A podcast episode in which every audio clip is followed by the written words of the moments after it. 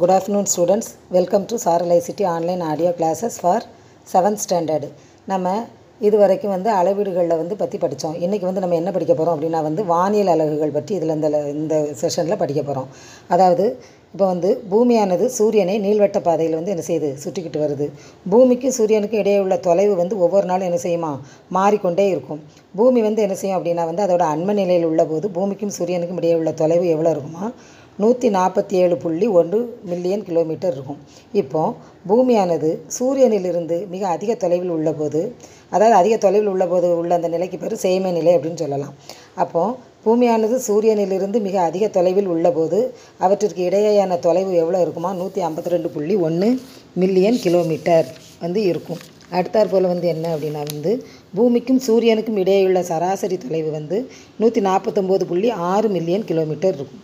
இந்த தொலைவு தான் நம்ம என்ன சொல்லலாம்? வானியல் அழகு அப்படின்னு சொல்லலாம். அந்த வானியல் அலகு வந்து எப்போவுமே ரொம்ப முக்கியமான கொஸ்டின் ரெண்டு மார்க் கொஸ்டின் அதாவது பூமிக்கும் சூரியனுக்கும் இடையேயுள்ள சராசரி தொலைவு நூற்றி நாற்பத்தொம்போது புள்ளி ஆறு மில்லியன் கிலோமீட்டர் இது இந்த தொலைவுக்கு பேர் தான் வானியல் அலகு அப்படின்னு நம்ம வந்து சொல்லலாம்.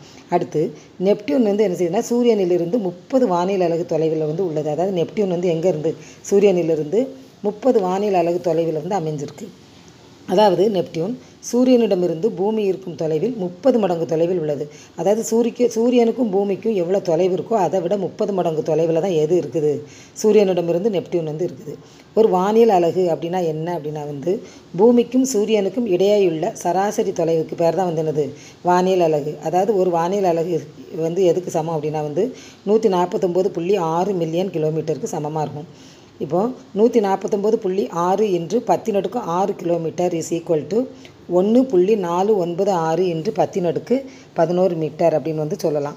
இப்போது நம்ம வானிலை அலகுகள்னா என்ன அப்படின்னு வந்து நம்ம சுருக்கமாக வந்து பார்த்தோம். அடுத்ததாக என்ன செய்ய போகிறோம் அப்படின்னா வந்து இந்த அளவீடு பாடத்தில் உள்ள மதிப்பீடுகள் பகுதியை வந்து நம்ம என்ன செய்ய போகிறோம் பார்க்க போகிறோம் மதிப்பீடுகளில் வந்து என்ன அப்படின்னா வந்து சரியான விடையை தேர்ந்தெடுத்து எழுதுக. முதல்ல புத்தக வினாக்களில் வந்து சரியான விடையை தேர்ந்தெடுத்து எழுதுக. அதில் வந்து பாருங்கள் முதல் கொஸ்டின் வந்து என்னது? பின் வருவனவற்றுள் எது வழியளவு? அது வழியளவு எதுன்னு சொல்லி கேட்டிருக்காங்க. அதில் ஆப்ஷன்ஸ் என்னெல்லாம் கொடுத்துருக்காங்க? நிறை நேரம் பரப்பு நீளம். இதில் வந்து நமக்கு வந்து நிறை நேரம் நீளம் இது எல்லாமே வந்து என்னது? அடிப்படை அளவில் வந்து நமக்கு வரும். பரப்பு மட்டும்தான் வந்து என்னது? வழி அளவு அப்போ இதுக்குரிய ஆன்சர் வந்து இ பரப்பு. அடுத்து பின்வருவனவற்றுள் எது சரி அப்படின்னு சொல்லி கேட்டிருக்காங்க. ஒரு லிட்டர் ஈக்குவல் டு ஒன் சென்டி அதாவது one litre equal to one CC அடுத்து ஆவணா வந்து one litres equal to ten CC அடுத்து வந்து one litres equal to hundred CC அடுத்து one litres equal to thousand சிசின்னு கொடுத்துருக்காங்க. இப்போ இதில் ஆன்சர் வந்து என்னது? One litre equal to thousand CC அப்படின்னு சொல்லி சொல்லலாம். அடுத்து மூன்றாவது அடர்த்தியின் எஸ்ஐ அலகு என்னன்னு கேட்டிருக்காங்க. ஆப்ஷன் ஏ வந்து என்னது? Kilogram by metre square option ஆவண்ணா அதாவது பி வந்து என்னது? Kilogram by metre cube option C வந்து எனது kilogram by metre. Option D வந்து எனது கிலோகிராம் பை மீட்டர் கியூப் இதில் ஆன்சர் வந்து நமக்கு என்ன வரும் அப்படின்னா வந்து கிலோகிராம் பை மீட்டர் கியூப் அதாவது அடர்த்தியின் எஸ்ஐ அளவு is equal to kilogram by metre cube அப்படின்னு வந்து நம்ம சொல்லலாம். அடுத்து சம நிறையுள்ள இரு கோளங்களின் கன அளவுகளின் விகிதம் ரெண்டு இஸ்டு ஒன்று எனில் அவற்றின் அடர்த்தியின் விகிதம் எவ்வளவுன்னு சொல்லி கேட்டிருக்காங்க. அதில் ஆப்ஷன்ஸ் என்ன கொடுத்துருக்காங்க? Option A one is to two option B two is to one option C four is to one option D one is to four அப்படின்னு சொல்லி கொடுத்துருக்காங்க. இல்லை ஆன்சர் வந்து என்னது? ஒன் இஸ்டு டூ புரியுதா? அடுத்து ஒளி ஆண்டு என்பதன் அழகு வந்து என்ன அப்படின்னு சொல்லி கேட்டிருக்காங்க. ஒளி ஆண்டோட அழகு வந்து ஏ வந்து என்னது? தொலைவு. பி வந்து என்னது? நேரம். சி வந்து என்னது? அடர்த்தி. டி வந்து என்னது? நீளம் மற்றும் நேரம் அப்படின்னு சொல்லி கொடுத்துருக்காங்க. இல்லை ஆன்சர் வந்து என்னது? ஒளியாண்டு வந்து என்னது? தொலைவை தான் குறிக்கும். அதனால் ஆன்சர் வந்து என்னது? தொலைவு. புரியுதா?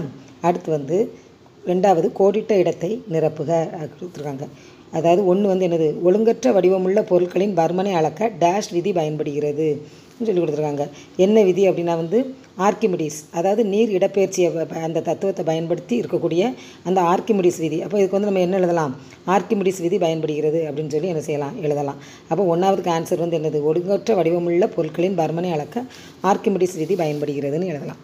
அடுத்து ரெண்டாவது ஒரு கனமீட்டர் என்பது டேஷ் கன சென்டிமீட்டர் ஒரு கனமீட்டரோட அளவு வந்து எவ்வளவு அப்படின்னா வந்து அதாவது பத்தின் அடுக்கு ஆறு பத்தின் அடுக்கு ஆறு கன சென்டிமீட்டர் அடுத்து பாதரசத்தின் அடர்த்தி எவ்வளவுன்னு கேட்டிருக்காங்க.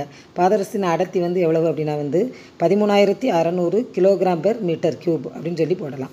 அடுத்து ஒரு வானியல் அலகு என்பது டேஷ் அப்போ ஒரு வானியல் அலகு என்பது என்ன? இப்போ தான் படித்தோம் ஒன்று புள்ளி நாலு ஒன்பது ஆறு இன்று பத்தினடுக்கு பதினோரு மீட்டர். அடுத்து ஒரு இலையின் பரப்பை டேஷ் பயன்படுத்தி கணக்கிடலாம். எதை பயன்படுத்தி கணக்கிடலாம்?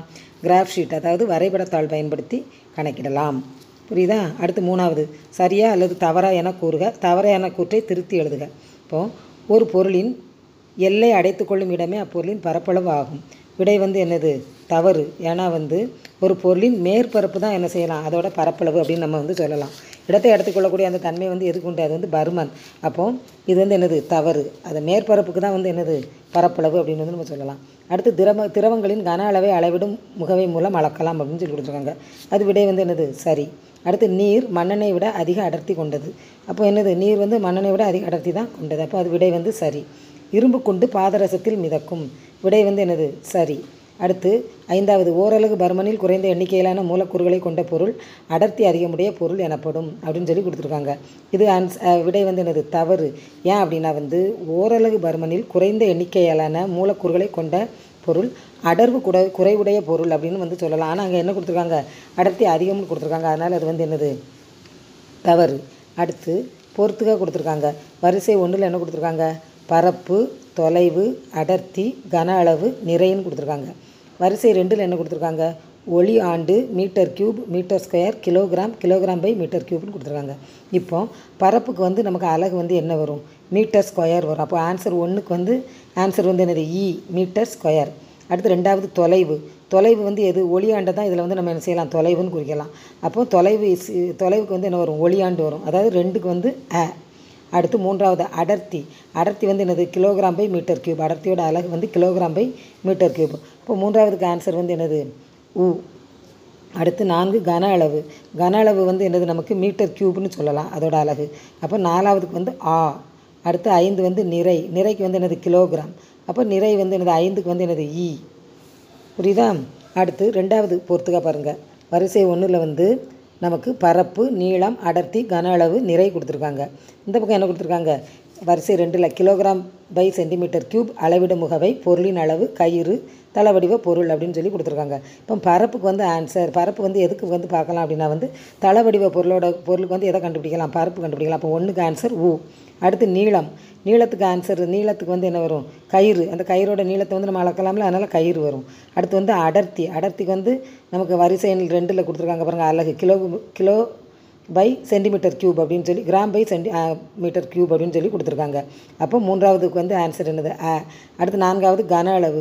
கன அளவு வந்து எதை வச்சு நம்ம கண்டுபிடிக்கலாம்? அளவிடு முகவையை வச்சு கண்டுபிடிக்கலாம். அடுத்து நிறை வந்து என்னது? ஒரு பொருளின் அளவு தான் வந்து என்னது? நமக்கு நிறை அப்படின்னு. இது வரைக்கும் நடத்தின எல்லாத்தையும் நீங்கள் என்ன செய்யுங்க? நோட்டில் எழுதி நல்லா படிங்க. மீண்டும் அடுத்த வகுப்பில் உங்களை சந்திக்கிறேன். அதுவரை உங்களிடமிருந்து விடைபெறுவது த. சாந்தி செல்வராணி பட்டதாரி ஆசிரியர் அறிவியல் அரசு உயர்நிலைப்பள்ளி மயிலப்புபுரம் தென்காசி மாவட்டம்.